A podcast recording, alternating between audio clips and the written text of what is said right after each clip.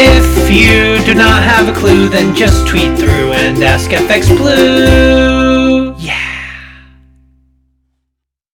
Hello, good morning. It's Monday the 16th. I'm FX Blue, and this is the market brief.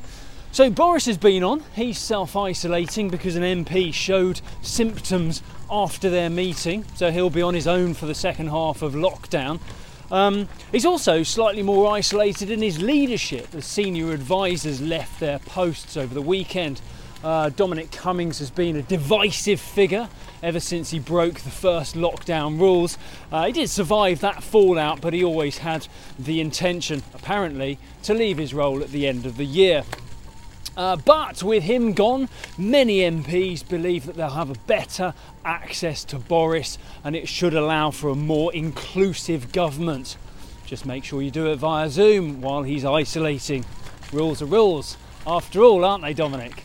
Um, Brexit is trundling along in the background. Um, sentiment seems to have shifted to feeling that both sides recognise that a trade deal is in everyone's best interests but we'll need to see compromise to get that done. And there's a growing degree of optimism that this week could be the week to see a breakthrough.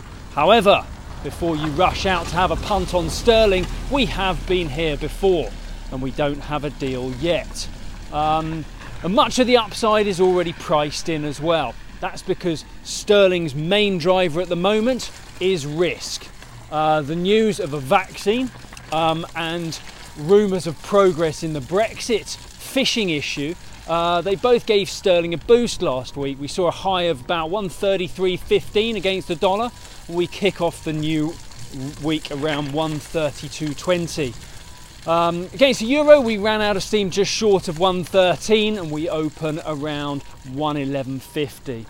Trump's been on. Uh, he's been on Twitter from the golf course, but despite the cryptic tweet, uh, tweets, the impasse over the election result does continue for the time being.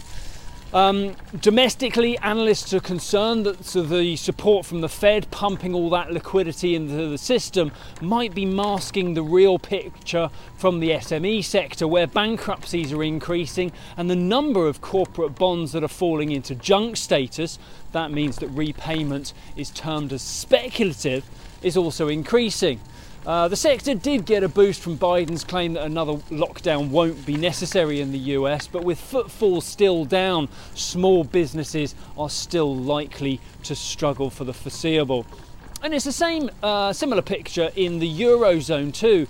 Corporate debt market is pointing to a surge in insolvencies next year. Uh, defaults are expected to rise by nearly five times in Italy. Uh, and even the more stable nations like France and Germany are expected to see insolvencies double. Um, Italy will extend its regional restrictions into a full lockdown, and that will extend past the original December the 3rd endpoint. As yet, it's unclear if they plan to cancel Christmas though. Um, last week, euro dollar traded back over the 118 level. We saw a high of 119.20, but we kick off the new week slightly lower around 118.60. Right, that's it from me. Hope your week gets off to a cracking start, and please do join me again tomorrow. All the best. If you do not have a clue, then just tweet through and ask FX Blue.